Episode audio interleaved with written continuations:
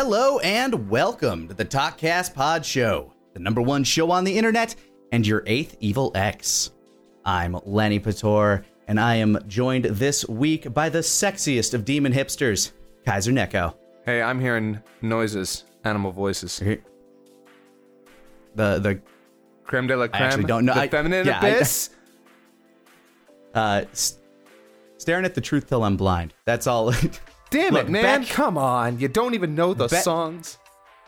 I I know the songs, but they're written like a lot of these Sex Bob-Omb ones are written by Beck, and he makes up a lot of words. And Yeah, no, I I, I I love I I actually love all of the songs from Scott Pilgrim, like all of them. Mm-hmm. But some of them make no fucking sense, and I'm okay with that. which they, which they're not, which they're absolutely not supposed to. Nah, I, I- I would I wouldn't believe Like so. they're, they're meant to invoke that uh, high school garage band kind of sound.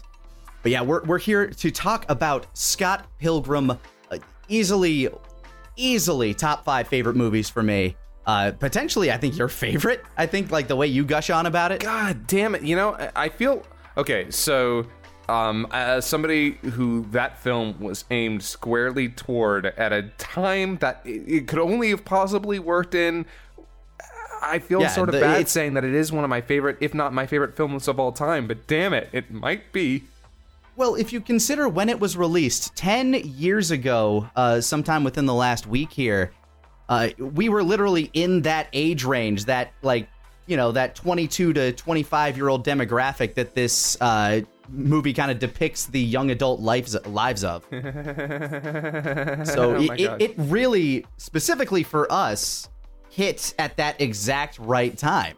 Yeah, and it especially as a kind of uh, like listless, honestly, listless white guy in his early twenties. Yeah, it is. A, it is Listless a film. artistic white guy. yeah, it it really does. It. I I read the comic first. Um, quite specifically because one of my friends was like, "Yo, they're making a Scott Pilgrim movie. You really need to read the comic." And I'm like, "I can just watch the movie and read the comic." And he like, he wasn't there physically, but he might as well have grabbed me by the shoulders and shook me as hard as he could and told me, "No, you need to read the comic first, you stupid idiot." So I read the comic first, and I'm really glad that I did. By the way, just getting it out there.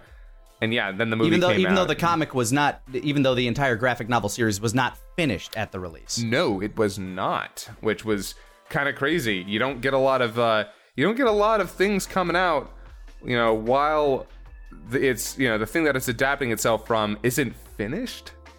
I mean, uh, uh, okay, you get like some movies based off of a certain book, um, especially like you know, I, I think is the Artemis Fowl series even over? I don't know. i think it's it's been over for a hot minute Okay. I know you But- had you had Game of Thrones and look how yeah that game fucking game turned game out. of yeah game of thrones you, you don't usually get it successfully and th- this is where like a big part of scott pilgrim comes in it is a four part piece of media where every single piece is has its own identity and it is all great. Yeah. i love every part of it. The comic series is amazing. I own uh, both the original just paperback black and whites and i went out of my way to get the uh, special edition uh, full color hardback re-releases when they were coming out. How you do. which have a lot of yeah absolutely which have a lot of really cool supplementary material in the back from the development it's it's awesome I feel a little Uh, bit bad because I haven't actually. So I I read through the entire comic in black and Mm-hmm. white. I haven't actually reread all of it in in color. I only reread like the first maybe two books in color, uh, and then I never actually sat down and reread all the like the other four. Is it? Is it 4 you're not uh yeah, it's four. let's see there there there was three up until the movie released and then four five and six came out after the movie's Well, release. uh, no, no. Um, I believe they at at least four was out by the time that the movie was in development. I think the fifth came out right before the movie did, and the sixth hadn't. okay okay that that's what i was thinking Yeah. Uh, but then you have like so you have the comics which are amazing, and then you have the movie which you know you got it, but you got it directed by Edgar Wright, who is an absolute master of action comedy, and uh, like easily my favorite director. Edgar Wright is Easily. my favorite director. Yeah. And like a lot of people will ask me, what's your favorite this or favorite that? And I will always wish wash. But if you ever ask me who my favorite director is, it is Edgar Wright at the top every time. He is, Edgar Edgar Wright has nothing but bangers. yeah. Nothing but. Like even his, even his like worst film, like if I had to call it his worst film, which is At World's End, is still good. The World's End, by the way. Oh, yeah, sorry, sorry. The World's End. And The World's End only suffers from just kind of having a twist that once you know the twist, it's like, okay, the twist was better as a surprise rather than it was as something that made the movie necessarily better. But that being said, yet, and yet, even that is like so definitively Edgar Wright. It's so full of his charm, so full of his nice little, little tiny nuanced touches, uh, his well-paced editing, his uh, amazing knack for comedic tempo. oh my god, right? that is like he is amazing. I've loved him since I, I uh, like most people, I was initially introduced to him through Shaun of the Dead. Uh, absolutely loved that. Was blown away by Hot Fuzz. Yeah. Uh, then between that uh, and the end of the Cornetto tril- trilogy, which was The World's End, came Scott Pilgrim, which holy shit, uh, perfect movie at the perfect time, uh, which uh, due to its uh, poor box office performance is now considered a cult classic, Yep. but is still a super high tier movie. Uh, That then movie The World's has- End, yeah, It- It's good. It's good to note that while that movie did not do particularly well in box offices, it is still considered a success as a franchise because it the Blu-ray sales were apparently fantastic. Um, the game sold incredibly well. yeah. That's I, I was going to move on to that. Ooh, uh, yes. Let's talk about in, the game. in my in my in my quadrilogy of how this uh I'm actually not sure what the fourth one is, so I'm kind of curious what the fourth. the soundtrack. is. Oh, you know what? If you wanted to separate that, you know what? I would be okay I absolutely would. It has an identity all its own. it. it. Oh God, it does. But yeah, let's talk about the game. yeah, uh, the game, which takes admittedly more inspiration from the comics than from the movie, is so brilliant. It is my favorite 2D beat 'em up. Uh, it is a damned shame that it got delisted uh, from the uh, like all the online stores by Ubisoft. I'm not sure if it was a licensing thing with Universal or what, but it, since it got taken down, it's been so like I was just so sad. Uh, and I've been hearing whispers on Twitter, uh, specifically from Brian Lee O'Malley himself, who's been kind of like poking poking at Ubisoft, who is in dire dire need of some good press right now Oh uh, yeah. to, to try to get it relisted. so hopefully, just fingers crossed, we can get something back. Maybe even like I don't, I don't think an HD thing is necessary because part of I its mean- charm is that 16-bit style. Oh yeah, no, no. It all it needs to be is just a goddamn game available on. Honestly, just put it on Steam give me or Steam, whatever. yeah. Also, I, I, I just a just a state, and I'm I'm sure you agree with me, but I just want to clarify: Ubisoft does not need good press. Ubisoft needs to change its fucking Oh, Ubi, shit. yes, it absolutely needs to change its shit. Yeah. But due to how it is in the public's eye shit list, I'm sure. Uh, even I'm sure as they would really love to actually get even this though- game out yeah, there. even though I'm sure it's in the process, hopefully, of changing their shit around and making it better, they are still in dire need of good press as a company. Yeah. That is where I was coming from. I'm, I'm not saying like. Yeah, no, I'm no. not saying like, oh, it's too bad that they're getting this bad press. It's Yeah, no, well, they're getting this bad press right now for good reason. Hopefully, they amend that. They're in need of some good ones as a company, though. Yeah. Don't worry. I just wanted to make sure that everybody in the audience knew that yeah, fuck Ubisoft. They they they need to fucking fix their shit. Get rid of some specifically people. Specifically, the on. executives like Yes. just the devel- the developers do their damnedest like they they try to put out what they can uh honestly uh, probably uh, like the games that they put out are probably better than i give them credit for i just don't really play them It al- it always lot- blows when you have a bunch of great people who work on a project and yet management is full of a bunch of creepy shitlords who ruin it for everybody else. it's the unfortunate way of the world at times and But that game- it that but that game that shining beacon on the hill Oh my god! Beautiful. I, played through that game so many fucking times, but I only ever like beat it like twice though because I sucked at it.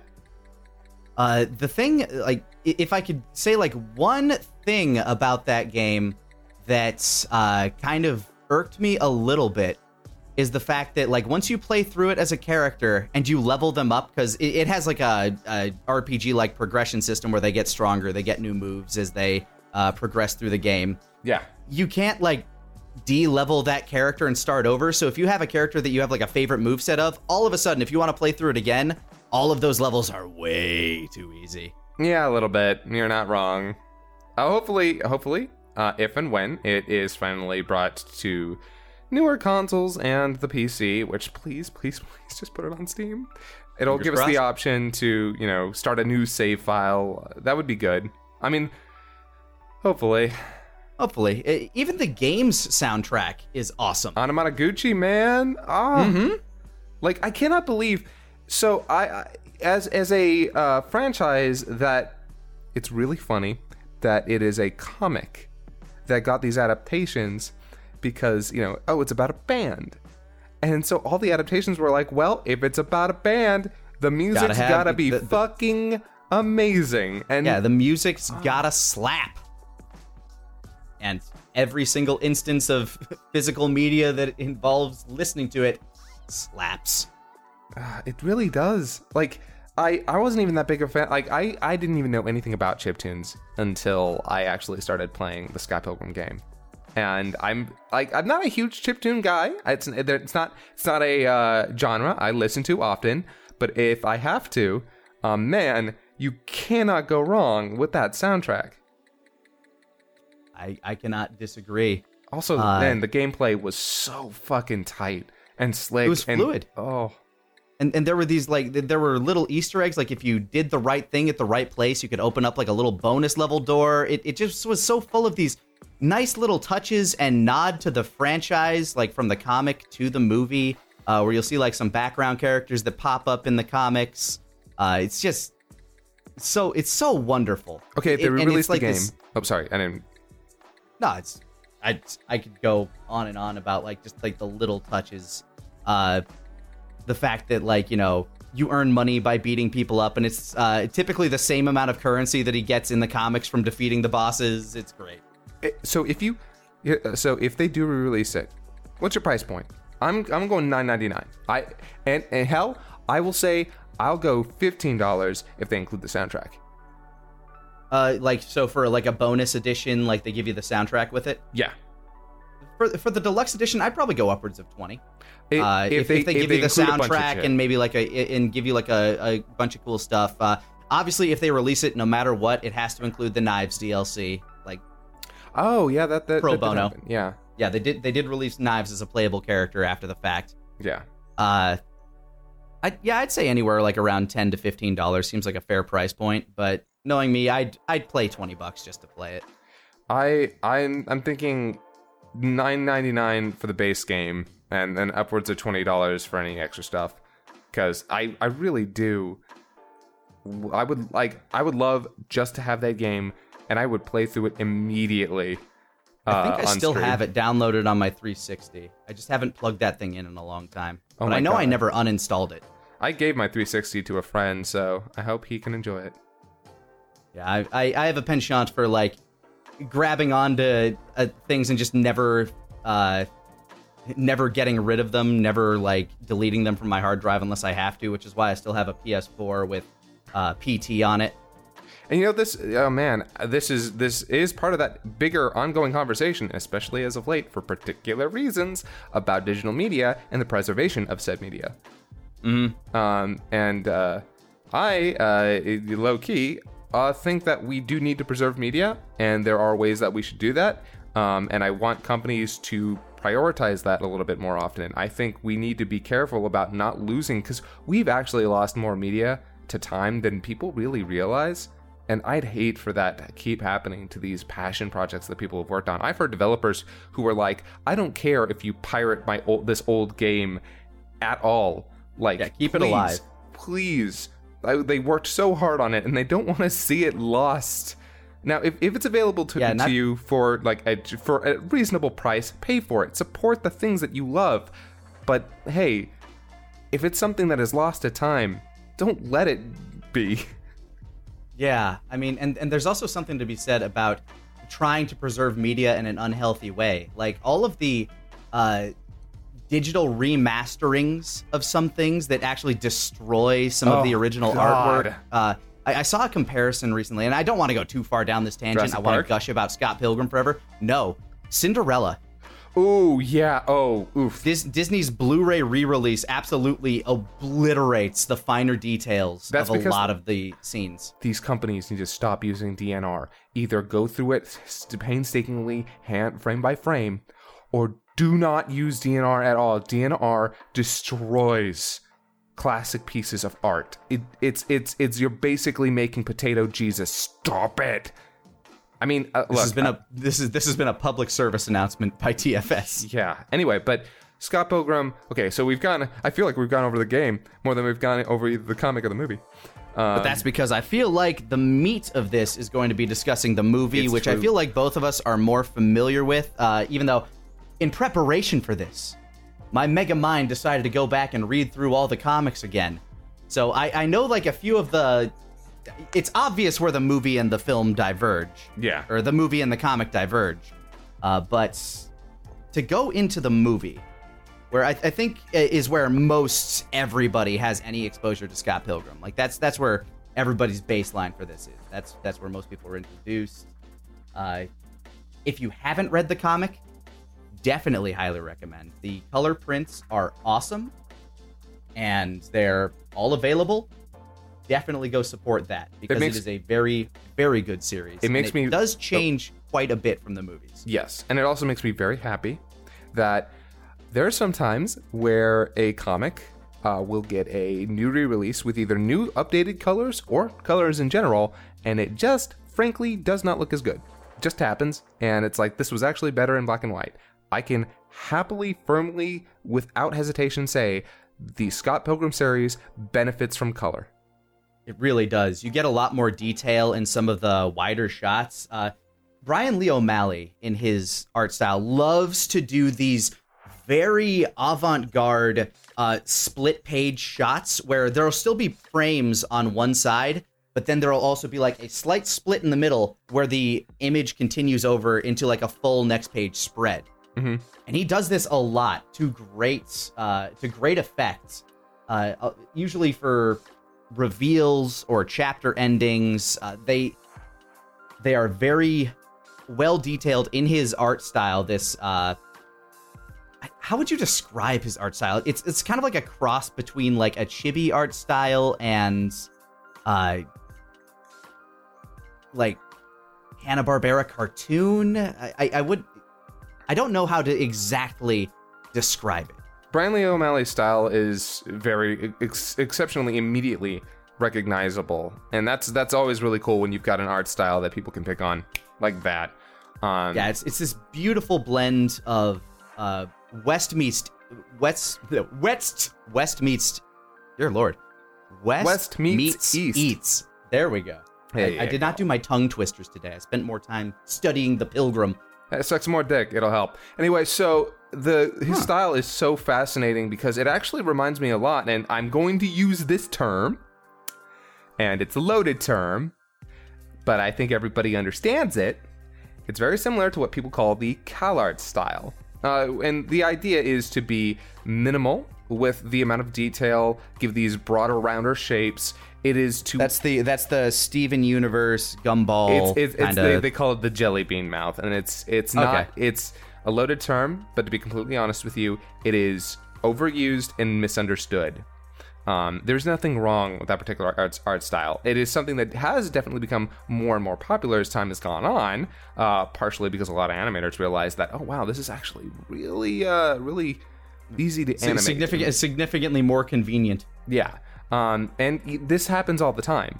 Art goes through phases like this all of the time. You should have seen what happened during the 70s and 80s with animation. I mean, it all looked cheaper and yeek, but these these phases happen.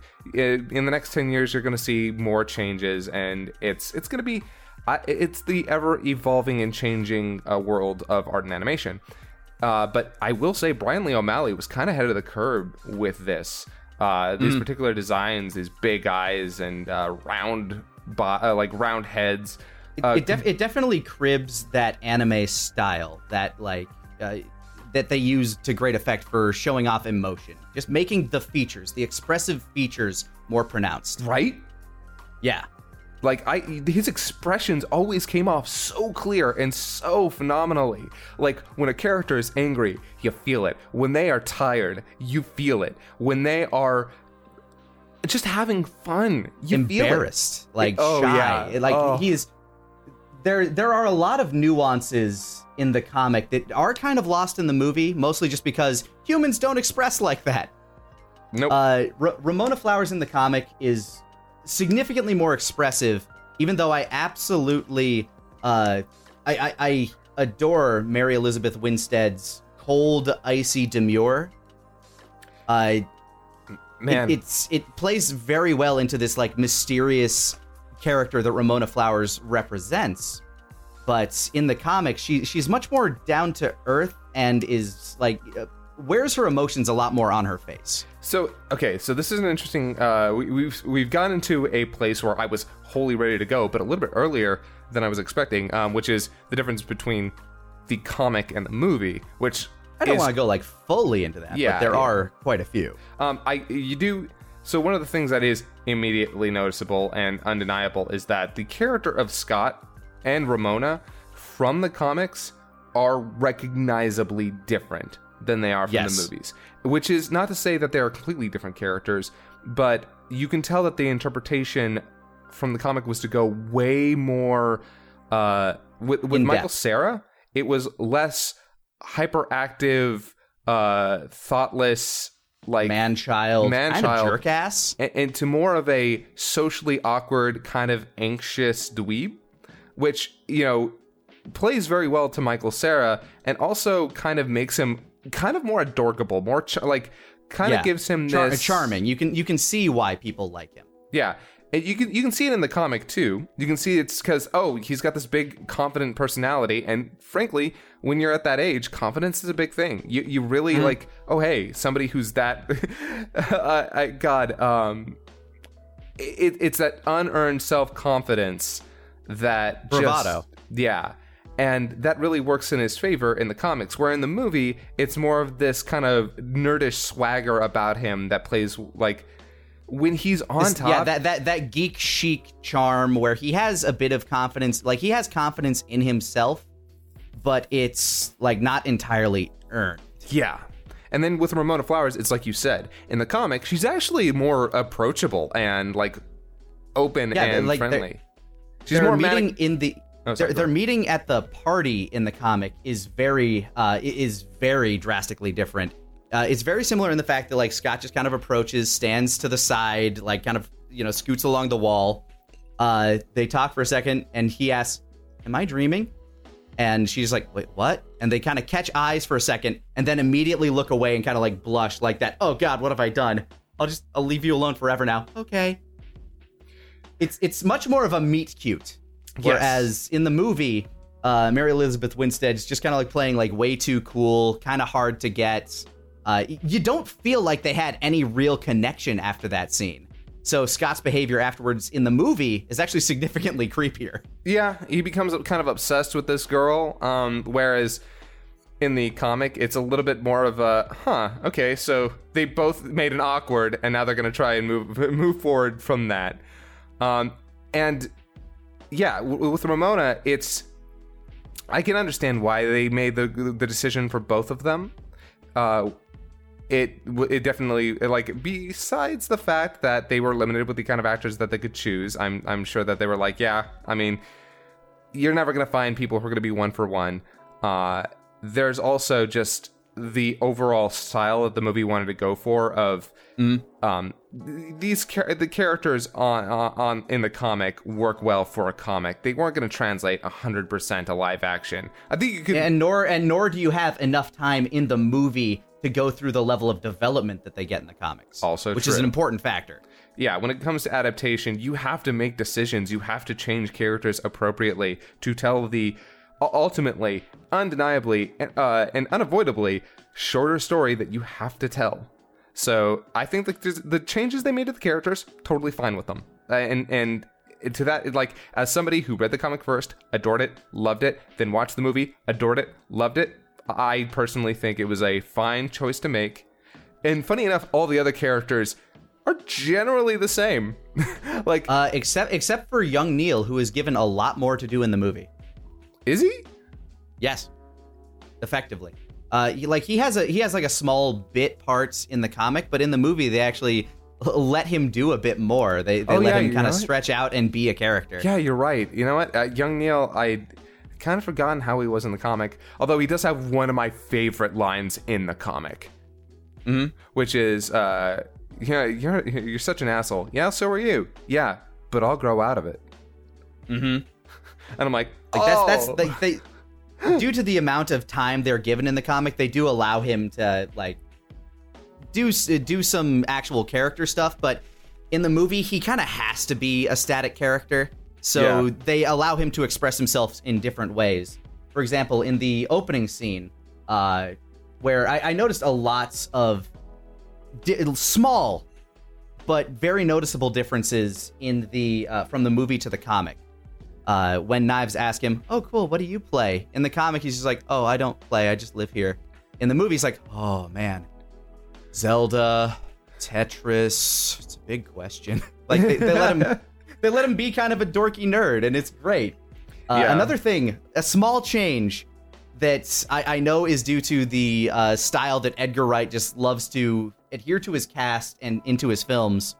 In the comic, when Knives shows up for the practice, uh, in the comics, Scott says, "Oh, you can just throw your jacket anywhere." In the movies, here, I'll take your coat. Takes it, drops it on the floor.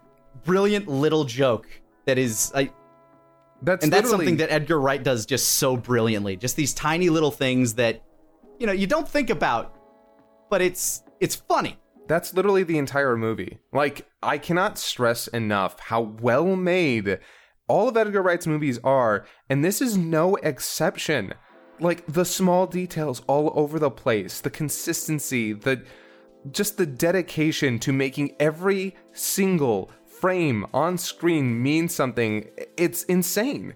It's it's it's a level of dedication that uh, inspires me a lot. Mm-hmm. Um, and yeah, The sheer style, like the visual style, you feel like you're watching a comic.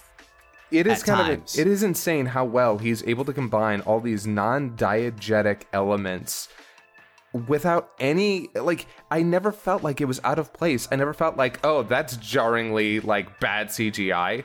No, it just feels like it's a part of the universe, even though you can tell it's all CGI. You can tell, obviously, Yeah. when the game graphics show up, like, okay, obviously that's CGI, but it never feels like it's just.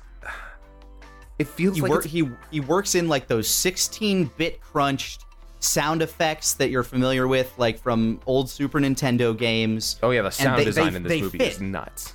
they fit perfectly. And the uh, non-diegetic uh, text that pops in everywhere, uh, that like the, the just really gives you that feeling that you're watching a comic. The uh, the most visually striking stuff too, especially the image where uh, Scott's going up against Todd, and he's just kind of holding him up with his you know telekinetic vegan powers. It makes sense if you've seen the movie. If you haven't, why are you here? Oh, I know Uh, the scene. I, I know what you're talking about.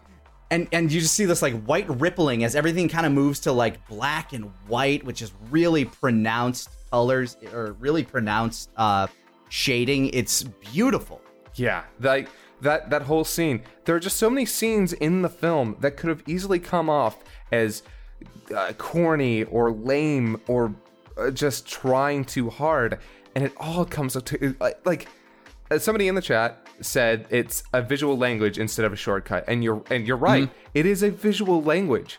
It is amazing how well he communicates all of these elements.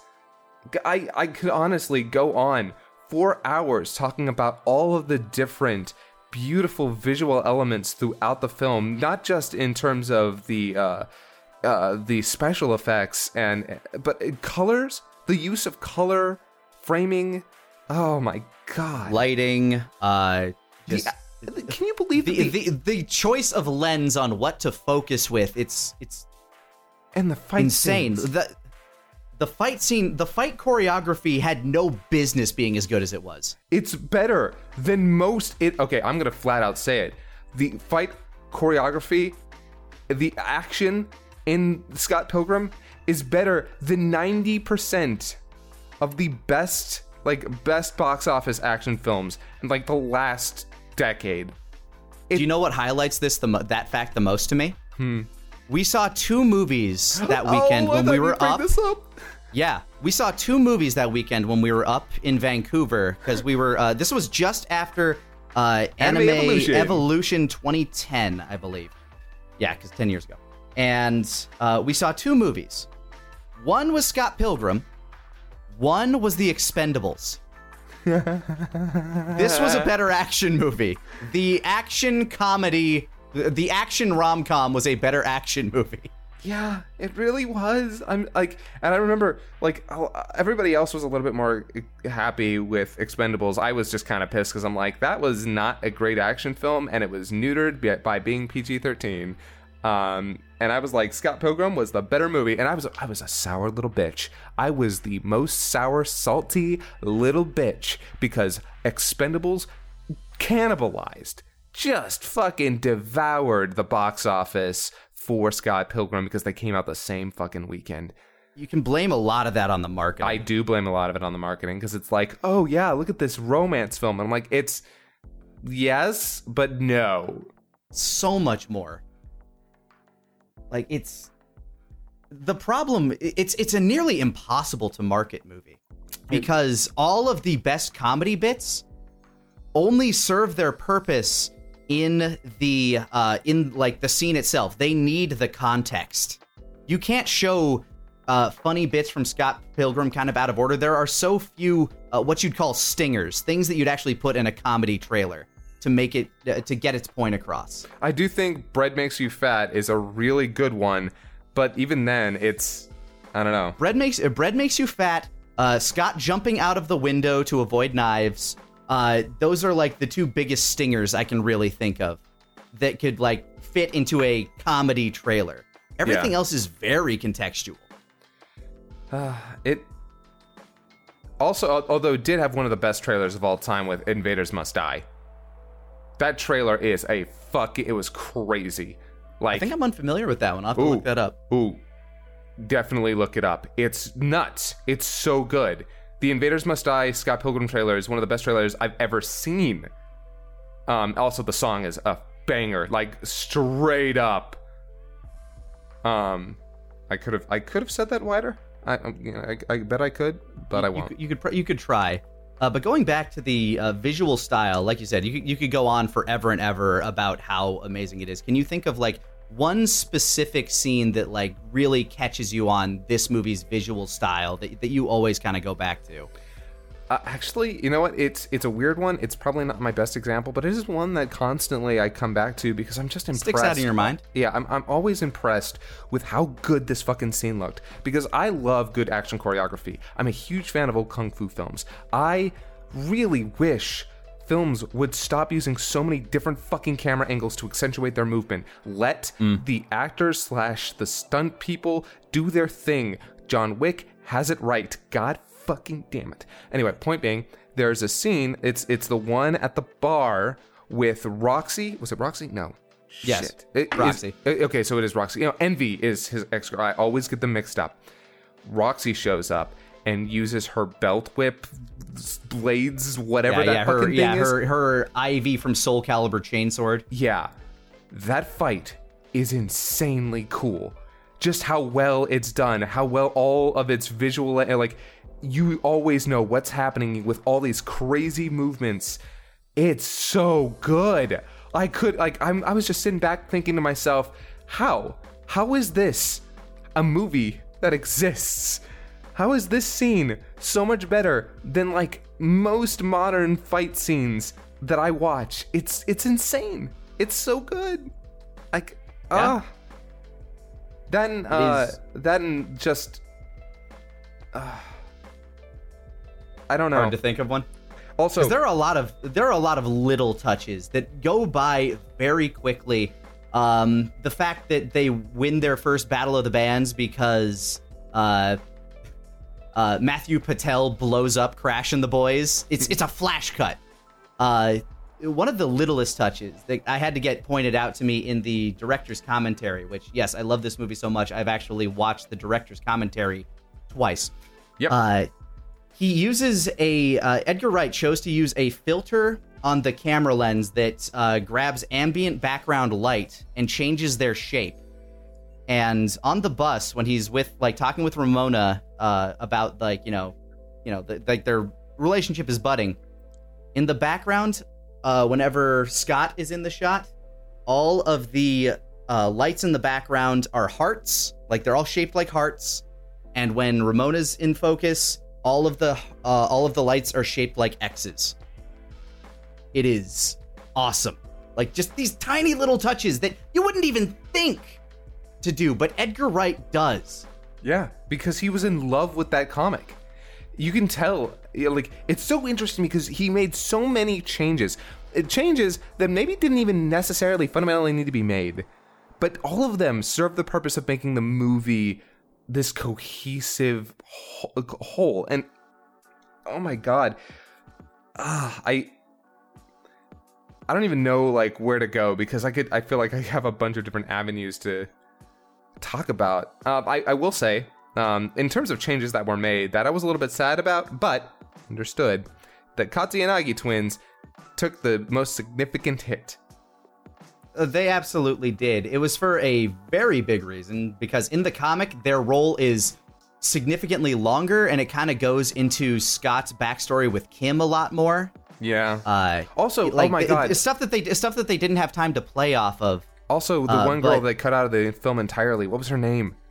Oh wow. Uh, like his, his first ex, the one that he met when he was like, oh, the one he didn't even really date her. She was just having a crush on him when he fell in love with him. yeah, I feel really uh, bad that I forgot her name. Lisa. Okay, it is Lisa. Okay, I was Lisa, thinking yeah. Lisa. Okay. Yeah. Um. Yeah. Oh, They actually made a animated uh, Adult Swim did like a little animated short about that arc, I believe, in the comic. Uh, every time I see that, I just think of what could have been. Netflix animated series, make it happen. Do not cast Michael Cera though. Get get somebody who can actually play Scott Pilgrim from the comics because they're different enough characters. They're they're also like, yeah, they they're they are different. They are very different at this point. You, you'd get a different voice actor. Maybe the, yeah, I don't know. Hard to say. I'm not in charge of that. Yeah. much as I'd love to be. But it's yeah, like I said, the, the comics go into like a lot more detail. Uh, the Katayanagi twins in the comics are actually uh, Characters? they're kind of yeah, they're they're characters first of all. They're also like mecha enthusiasts. They they have like little robot henchmen. Oh It's- yeah, he, you could tell Brian Lee O'Malley was like, and the Japanese characters are gonna have mecha. It- It's a really cool story that I don't want to spoil for anybody who has not read the comics.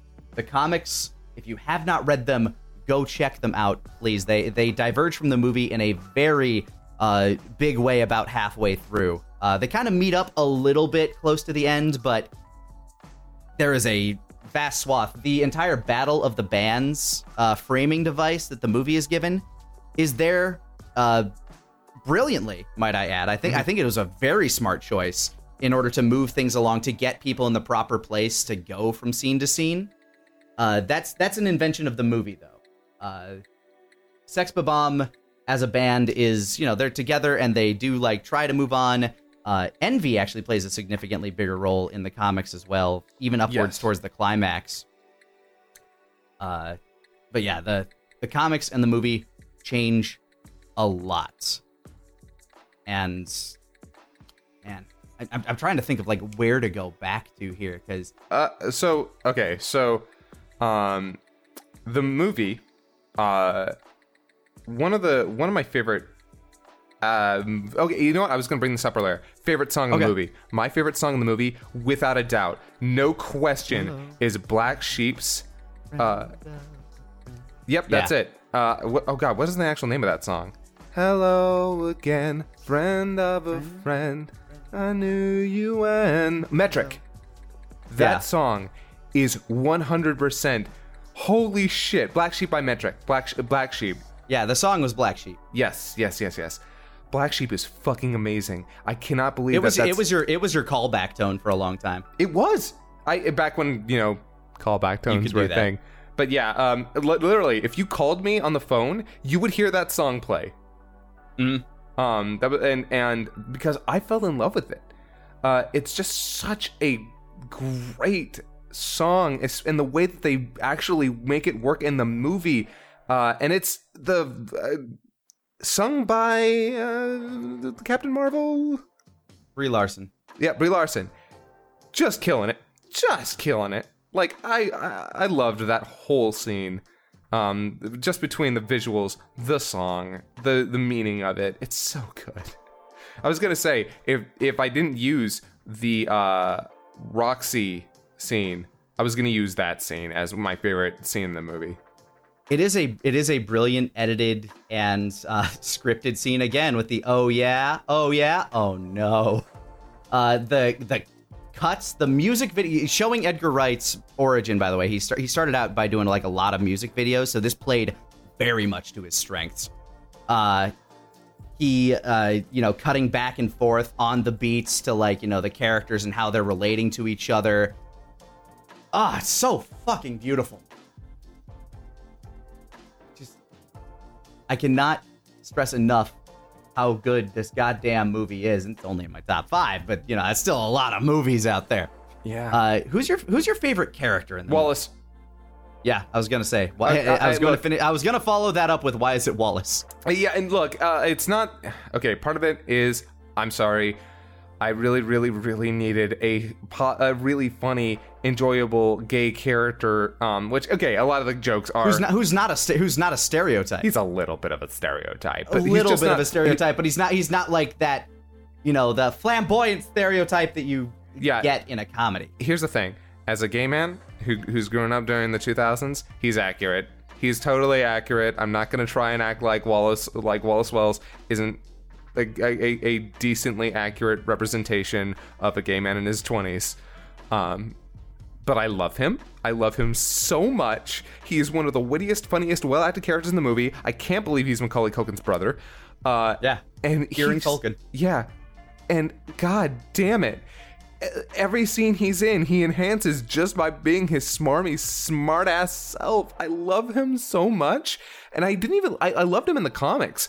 I loved him even more in the movie. Just goddamn.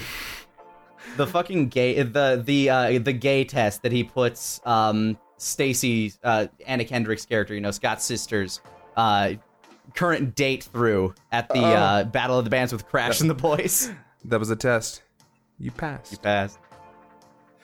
Just making out by the end Wallace, of it. God, again? Wallace again. I- Anna Kendrick probably you're probably really underappreciated in this movie too. Like she, as Stacy Pilgrim, Oh she yeah. does such an awesome job. It- it- I am sad that she gets like three scenes in the movie. Um, because yeah, she just she every time she does have this great presence, but unfortunately her character is just there's not a need for more of her. Um, actually, the one character I found very interesting who got a lot of screen time, uh, who was also fantastic, was uh the bandmate for Envy. Um, I forget her name, but she's Jenna. Uh, I she- don't think she had. I don't think she had like nearly any screen time in the movie. She definitely didn't have any lines. Are, Well- are you talking about in the comics? She definitely played a bigger role in that. Wait, she? I could have sworn she's the girl um, who does the thing with her mouth. No, no, you're thinking of Aubrey, uh, Aubrey uh, Plaza, Julie, St- uh, Stephen Stills' ex. So wait, wait, wait. So Julie isn't? I could have. s- I No, she's n- she's not. She's not a bandmate. She is because she shows up kind of everywhere around town. She works Oh, at the you know coffee shop. She works at the record store. But she's she the one is- that hosts the party where uh, Scott meets Ramona. but she is a groupie for Envy, and that's why I was I was confusing it because she does show up in the scene where uh, She's a yeah, she's a socialite that knows everybody in the scene. She has the connections, basically. yeah yeah. Sorry, I, I I confused her with the drummer with the robot arm in the comic. Um, well, yeah, yeah. complete- She's she's very different and plays a different role in the comic, which changes the uh, dynamic between Scott and um, Todd a bit more. Oh God, you know what character I okay, there were two characters that I was really sad to get excised from the comic, although they had no place in the movie. Hmm. The first one is Knives' dad, who I loved him. I absolutely loved him in the uh, in the comic. He was so much fun Yeah. and such a great like mid boss for Scott.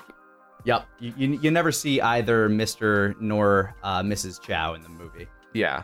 And the other one was uh oh, I forget what his name is, but he was the other gay dude um who has one of my fa- absolute favorite lines in all of comic books, which is he is as hot as the hell YouTube bitches will uh, will burn in. That is the sassiest line. It is it is I, I remember. I remember reading that. I can't remember the character though. Yeah, I can't remember his name. I just remember I loved him a lot, but they had to cut him for obvious reasons, and they also had to cut what happens with him and Stephen, which I don't don't want to go into for anybody who hasn't read the comics. But it is, oh my god, I, I missed him. But again, unfortunately, I understand why a lot of my favorite character moments from the side characters from the comics ended up getting excised. Kim is still great in the movie. Fantastic. Yes. Phenomenal. She's got like 10 lines. And they're all good. Like literally every yeah, they're, line they're all amazing. Yeah, every line out of Kim's mouth is spectacular. If your But- face had a life, I would punch it. Yeah. Which, by the way, I I uh, I made a sticker out of that for my Telegram thing. I I, I made a bunch of Scott Pilgrim stickers just with different comments. Uh, which would. is like, hey, are you all right? Do you have brain damage? um, but yeah, no, like there's so many fantastic lines uh, for all those characters. And yeah, they unfortunately had to basically be cut down to just ba- serving the very base necessity to kind of give uh, not even backstory, just world building to give you an idea of okay, so this is who Scott is as a character. Which is why, Yeah. again, I would love a fucking show. Uh, Well, we can we can always hope and keep our fingers crossed because Scott Pilgrim is an amazing story, a, a very different coming of age tale. You get a lot of them that go from like you know the teenage years to young adulthood, but not a lot that deal with the transition, uh, like you know just post college to actually trying to figure out exactly who you are, Yeah. kind of adulthood, where you're uh, figuring out what's up with you. Sometimes you get directionless and decide to uh, regress a little bit. In the case of Scott, it's dating a high schooler and, you know, making a lot of mistakes in his relationships uh, throughout life and not really coming to terms with them.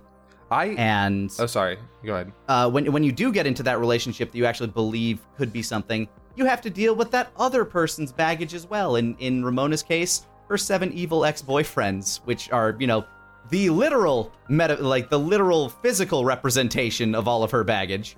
Yeah, and I one of the things about the film um, and the and the comic that they both have in common, which I'm glad uh, I'm glad the film did not change, even though it, it kind of represents it in a different way, is that Scott Pilgrim is a piece of shit. Yes, he's much more a piece of shit in the comic too. Yeah. Um, and so that was that was something I when I was reading the comic, I had really had to come to terms with it as it went on because Scott in the comic is fun and he's enjoyable and he's thoughtless, but, But he's also a dick. Yeah. he's an absolute dick of a man child. yeah, because as you start, as you read on, a lot of those moments that you're kind of supposed to just take on the chin, you realize, oh no, this is how he literally acts all of the time. And if you were surround, if you surrounded yourself with friends, uh, and you acted like that all the time, how are they going to respond? And as the comic goes on, you really get an idea of like, oh, oh man, yeah, no, he's actually kind of awful. Like not His- like his- not like fucking alt right racist Yeah, yeah. asshole, but he's thoughtless, he's selfish, he's lazy, and it's like, wow, man, you you really don't think any of this shit through, and it's and his relationship with Wallace is really interesting in that regard because uh, Wallace basically pays for everything. Wallace owns everything in that apartment. Just kind of like lets Scott sleep there in his own bed. Uh, the the phrase "You're my bitch forever" is, you know, for real. Scott is essentially a pet to Wallace Wells in a certain extent, because Wallace supplies everything, and it's even more evident in the comic. Yeah. And that's why and and that's a lot of people, I know some people who cannot get into Scott Pilgrim because they're like, "Wow, Scott's insufferable." I'm like, "You know what? That's fine. I totally get it. That is the point." Um, but if you can't if you can't identify with that, um or or worse you identify with it and it just puts you off like oh no i can't go back down this fucking th- this hole of my past self i get it but for me when i was a kid it was actually a really important story for me to see i wasn't i was a very selfish lazy kid um i, I was uh, and wholeheartedly it's still something i'm getting over i was uh I, I really only ever thought of myself and while as I grew up I became more aware of other people and I wanted to get better, it's it's tough. And one of the only things that makes you a better person, and I'm going to say this outright, one of the only things that truly helps make you a good person is surrounding yourself by people who drive you to get better. There's Like- a phrase out there actually that you are the average of the 10 people you spend the most time with. Ooh. Okay, yeah, I can see that. And, So and if you if you spend time with people that are going to bring you up, they bring you up. If you spend time with people that drag you down, you get dragged down.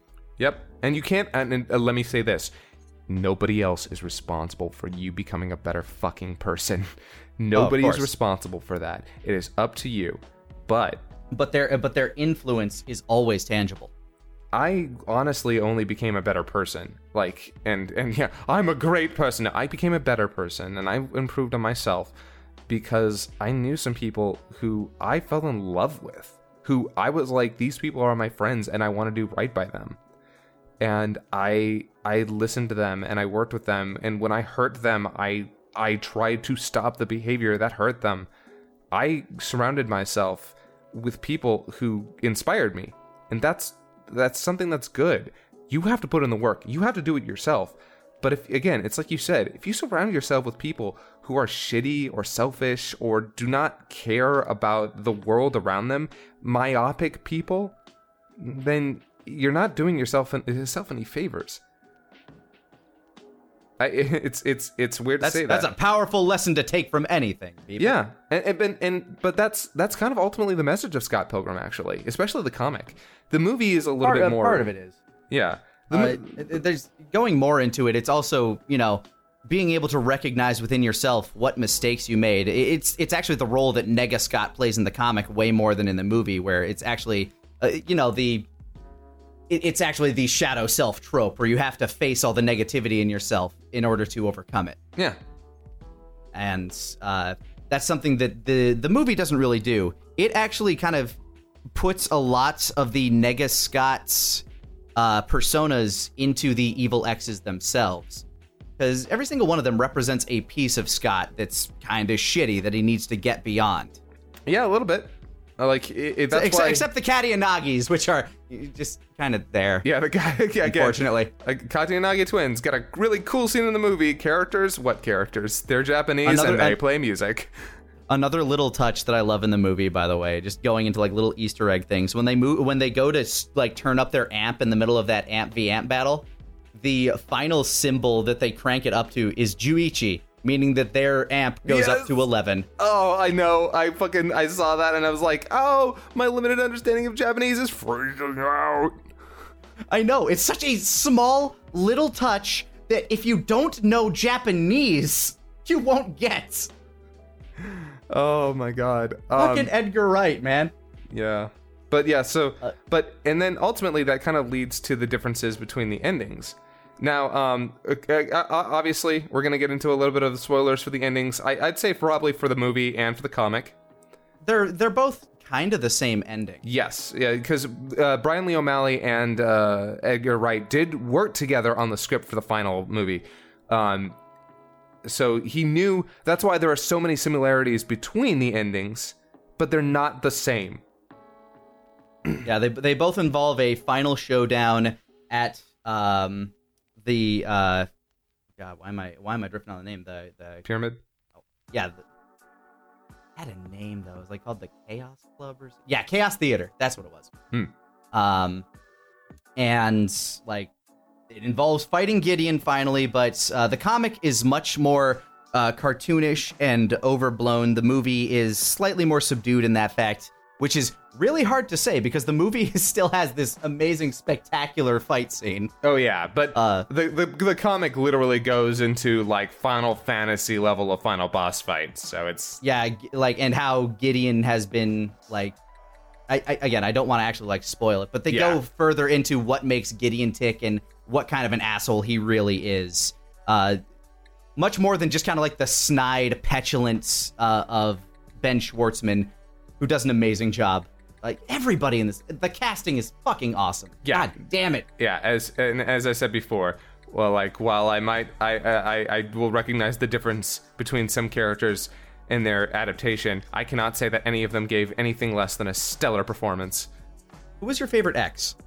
favorite x okay that one's that one's a little bit tough uh but i'm probably gonna have to go with lucas lee He is kind of the best. Chris Evans, like pre uh, pre Captain America, uh, just out of playing Johnny Storm. Chris Evans, yeah who uh, he, he has a lot of great lines, and it's the first time that Scott has to face somebody that is physically uh, superior to him, and he has nothing to brag about against this guy, so he actually has to outwit him. Yeah, and also, honestly, the it, the his scenes are just full of these great uses of both camera and sound.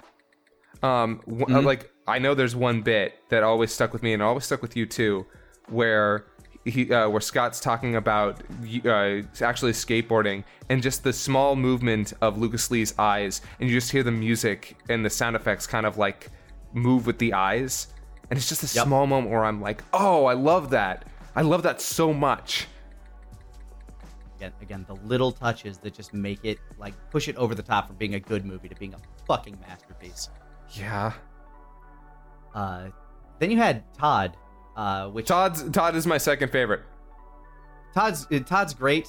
Brandon, Brandon Routh, Routh. Uh, j- just after uh, a, a few years after Superman Returns, uh, really strong, really really funny. Uh, different in the comics though, much more of an asshole in the comics actually somehow.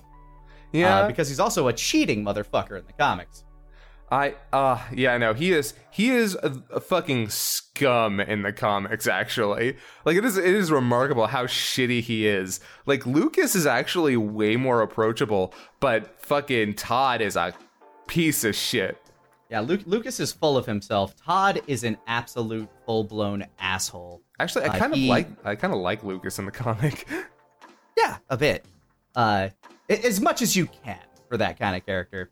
Funny enough, in the supplementary material, uh, Brian Lee O'Malley, uh, in terms of character design and what he represents, claims that uh, Todd is the Ken to Scott's Ryu. oh yeah I, I, you know what I like that that's that's cute Yeah, they're they're both bass players. They like they they're both musicians. They're they both dated Envy. They both have cheated on their exes. Like they both bo- broken hearts. So he is actually kind of that mirror match that you're going for. But he's he's just a better player. yeah also And- oh man oh Yeah, and that's what he has to deal with from that point. and then the fucking way that battle ends is so good Uh, uh, Thomas Jane and I don't know the other guy. I, I know Thomas Jane by face as the vegan police that pop in. the fucking vegan police. Ah, if Gelato's, you told me- gelato's not gelato's not vegan. Milk and eggs, bitch. I tried to explain that scene to somebody who had never seen the movie or read the comic, and they were fucking confused. And I was like, "Yeah, it makes sense if you watch the movie. I swear." It's just such an amazing play on like that that avant-garde millennial culture. Yeah, Because that's that's something that we've all been exposed to. You might not entrench yourself deep within that uh, parts of society, but it's there and you know about it. It's always on the fringes, and you always know somebody that knows it. when you're vegan, you're just better than other people. That's that is such a quintessential like millennial uh trope of like oh, well i'm i'm living the better life than you guys so that makes me better and it's like yeah okay buddy i'm sure And uh, another touch that I love in the movies, whenever she goes into the backstory of her and the exes, it always cuts to a little animatic of the comic. yes which yeah perfect love it It works so well. Uh, also, when she describes the fact that Todd punched a hole in the moon for her, and you see the moon later, and there's a hole in it. You know what? Oh yeah, no, I remember that. I, I do remember that. And then, but Mm-hmm. Yeah. somebody, Uh, I I can't remember. Was it in the movie where he points out that there's two holes? I can't remember. Uh, because he punched. He, he did it for two people. Yeah, it's only in the comics. Yeah, yeah, he, yeah. He did, he did it for Envy as well. Yeah, which I found really funny. It's like, um, wait, you pu- you said you punched the moon for me. Have you ever noticed there's two holes? And it's like it's just such a stupid line, but it's. oh, I'm, I'm sorry. I I I'm reminded. I haven't read the comic in so long, but I'm being reminded of all these moments that I was I was reading. I was like, this is genuinely hilarious and charming and so good. Go back to it, man. 'cause It, it's it is uh, as somebody that just reread it over the past. Uh, I, I kind of binged through it over the last couple of days. Here, I started on Sunday. It's it is charming and awesome in its own right. Like this is such a beautiful, amazing series. I just. I don't know. I'm just so happy it exists, and I'm so happy that it got a film adaptation from a director that really gives a shit and knows what he's doing. I'm really sad actually that um, I was going to make a video all about uh, why Scott Pilgrim is a piece of shit and that's okay. I was I was actually gonna like or why that's good. I, that that was gonna be the video. It was gonna be Scott Pilgrim sucks and that's good. And it was literally just gonna be all about like diving into Scott Pilgrim as a character and what he represents, both as uh, you know the average person and as a time capsule of when we were growing up in that period. And I'm really sad that I didn't wasn't able to do it in time. I might still do it. Um, it probably won't be as relevant as it would on the 10th anniversary, but I still kind of want to because damn hold it, on to it for 10 years or 5 years. yeah, right. But eh, you know, you know me, you know me. You, you love editing, you love doing your little things, and this is something where uh, the visuals are fucking on goddamn points. Like Yeah. it, it has such a style to it. I would I would effectively call this one of the best adaptations of a video game property Yeah. because it, it cribs so much from video game culture. Uh, it's god damn. I So- don't You know what? We've actually been able to avoid spoiling too much, but uh, i- i- if we can avoid, if we can continue to, for people who have maybe haven't seen this, how do you feel about the two endings? Do you think one was better than the you other? mean you mean you mean the movie's alternate ending? yeah. Uh, I prefer the ending we got. Honestly, You it know what? feels it feels way better than the one that's uh, the alternate ending The where alternate, he ends up with the other person. It's just it, it that one feels like a regression. a lot of people, yeah, a lot of people say, well, that other ending made more sense. I'm like, no, no. I mean, okay, it's okay if you feel that way. I, I get it, but for me, it's like. With everything that had happened and everything he'd gone through, he really represented that no, he's not in the place to do that. Like he shouldn't. Yeah, because by by by the end, both of the characters kind of have gone through this journey where it's like, yeah, no, let's actually start anew. Let's let's really wipe the slate clean and try this from the start. and that's why the the movie's ending works better. It works better towards that message of no, you've gone through this self discovery. That doesn't mean you- you're good enough to go back to what you were doing. It means okay, now you're good to actually move forward. And the person, you know, she is a good re- a, a good example of that. She is she mm-hmm. went through her own journey. She definitely needed to be the person to go on that next step with him. I think that's why that that ending is better than the other one. Even if the other one feels like, "Oh, but you know, after everything that happened in that last battle, they they you know, they proved like, oh, well, they really are good together." But they were Yeah, never the- actually they're- good together. The two like both endings are okay, but one makes me happier, the other one makes me comfier. I'd rather be happier. So, And uh, then then there's the alternate alternate ending. oh yeah, the one that we never actually got, but I'm really The one glad that, that, the, yeah. the one that yeah, the, the- it was never actually going to be. It was only going to be like a uh, kind of just a extra on the Blu-ray or DVD when it came out, but the alternate ending of you see this news report about Scott Pilgrim being arrested for murdering seven or seven people. Yeah, as it turns out, all of this shit was in his head, and he's just been murdering dudes. Like a psychopath. Yeah. Which, uh, as an extra that was never meant to be a part of the finished product, I think is hysterical. Yes, uh, you know what? As a as a this was a concept, Okay, that's that's good. I, I'm okay with like we conceptualize this. I'm like that's funny. That's fun. Also, um, I will say the comic ending is better than all the other endings, just by virtue of being able to tell more and do more. Yeah, f- flesh out its story more and give more closure to more characters. Yeah, Yeah. definitely. Like I love that ending. I also love the fact that like in so much stuff got cut, but one of the most interesting and and really character developing things that ended up getting cut was his trip back home. Like that that trip back to back home to his parents' place was so important for his character, and as as was that subsequent meetup with Knives. So, like, man, that was um I don't know.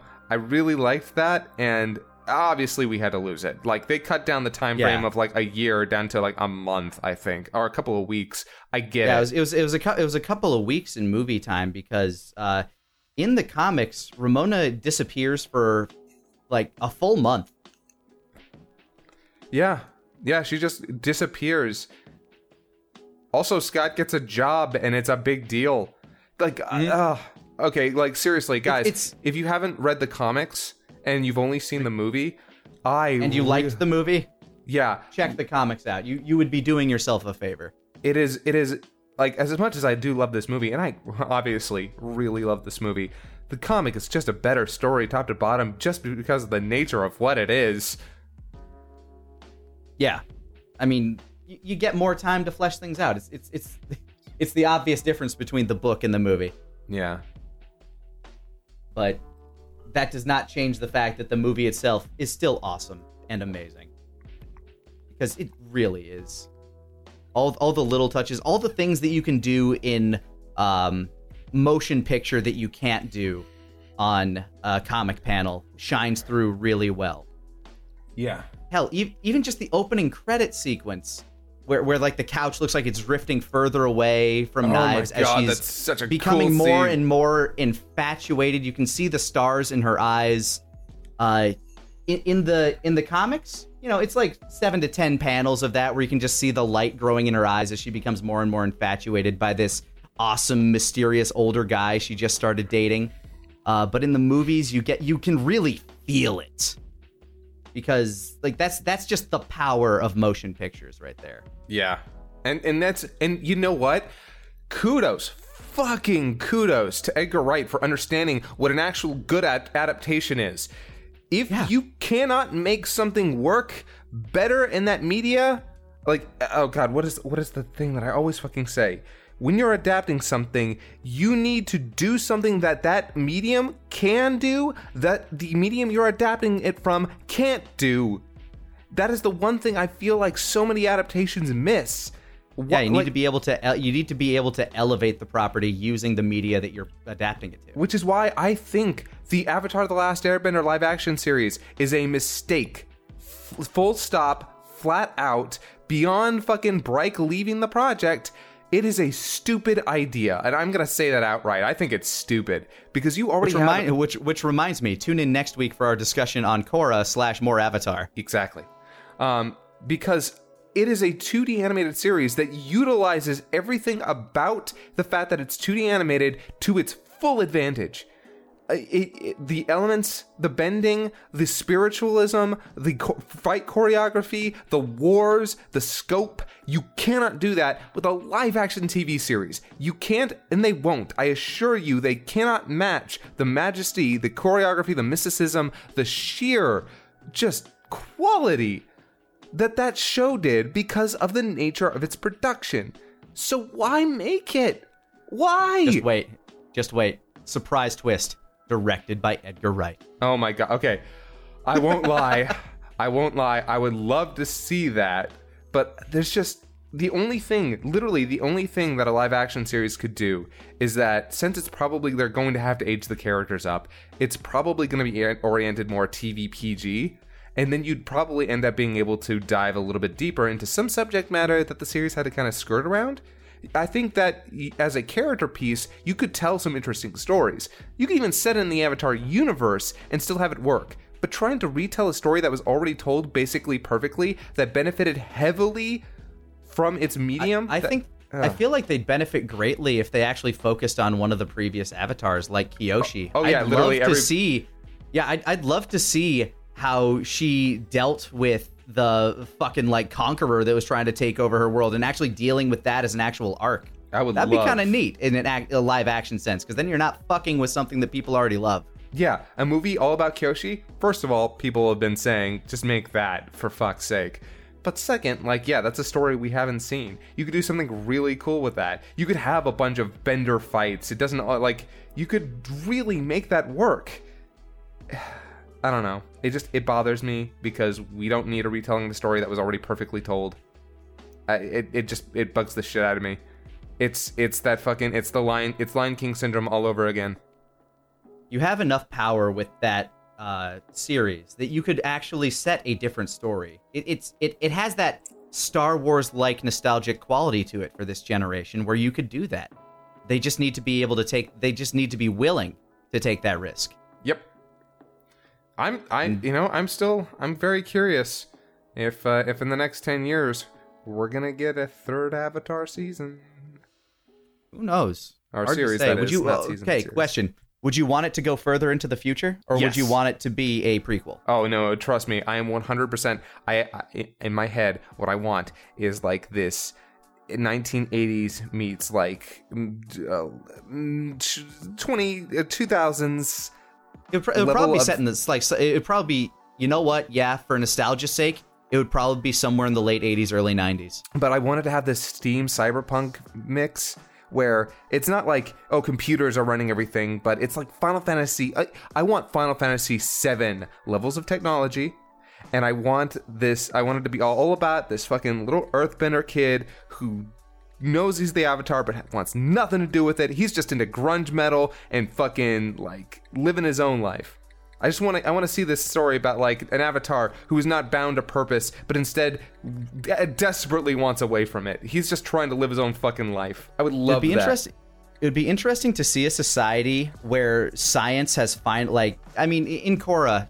God damn it, we're getting ahead of ourselves by a whole week. Yeah. You know It'd what? be We'll return- interesting. We'll, we'll save this conversation because I have thoughts. I have lots of thoughts on this. Uh, but to but to wrap this up, Scott Pilgrim, amazing. Check out the goddamn comic. Uh, if you haven't seen the movie, why? It's on Netflix. Go watch it. I literally just watched it before we uh, did this. It is awesome. Uh, cross your fingers that the game gets re-released.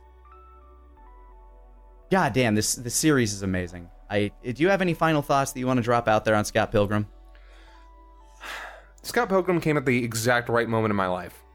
And I don't know if I would have loved it as much if I had been five years older or younger. I don't know if it would have struck the chord with me that it did, but it left an amazing impact on my life.